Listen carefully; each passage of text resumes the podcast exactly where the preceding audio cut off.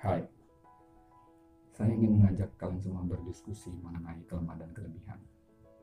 Banyak teori, saran, anggapan, bahkan solusi mengenai kelemahan dan kelebihan yang menurut saya masih kurang tepat. Banyak orang-orang yang menyarankan kita harus mencari tahu kelemahan dan kelebihan kita. Saya setuju banget dengan hal ini. Tapi di luar sana banyak juga yang mengatakan hal seperti ini. Ketika kita sudah mengetahui kelemahan dan kelebihan kita, kita harus memperbaiki kelemahan kita. Sehingga yang dulunya sebuah kelemahan bisa jadi kelebihan kita. Kenapa menurut saya hal ini masih kurang tepat? Analogikan dengan bentuk poin dalam bentuk 0 sampai 10.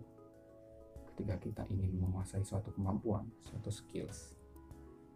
Ketika kemampuan ini suatu kelebihan kita, tentunya kita tidak benar-benar memulainya dari nol ya. Bisa jadi dari satu, dari tiga, atau dari lima. Katakanlah dalam hal ini kita mulai dari tiga. Kenapa? Karena ketika hal ini kelebihan kita, tentunya kita lebih mudah nangkep pelajarannya. Kita lebih mudah beradaptasi dengan hal tersebut.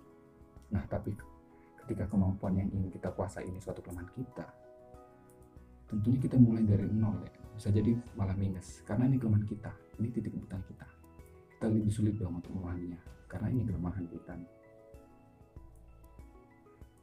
Analoginya seperti ini, ketika ini kelebihan kita, kita yang tadi yang mulainya dari tiga, kita cukup spend 7 poin, kita cukup spend 7 energi, kita cukup menghabiskan 7 energi kita untuk mencapai titik 10 kita cukup menghabiskan 7 energi dalam hidup kita untuk menguasai kemampuan ini.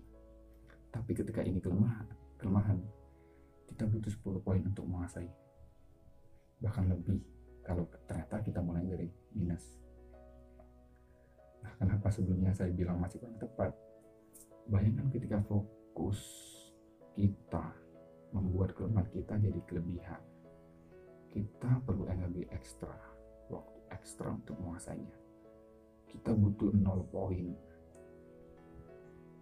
tersebut jadi 10 poin. Kita butuh spend 10 poin. Ketika ini tercapai kelebihan yang kita punya tadi kelebihan yang diberikan oleh Tuhan ke kita akhirnya nggak terasa. Akhirnya disia-sia karena energi kita udah habis. Karena kita udah banyak menghabiskan energi dan waktu untuk mengasah kelemahan kita tadi. Nah bayangkan kalau kita hanya fokus untuk memperkuat kelebihan kita tadi. Kita punya butuh 7 poin untuk menguasai kelebihan tadi.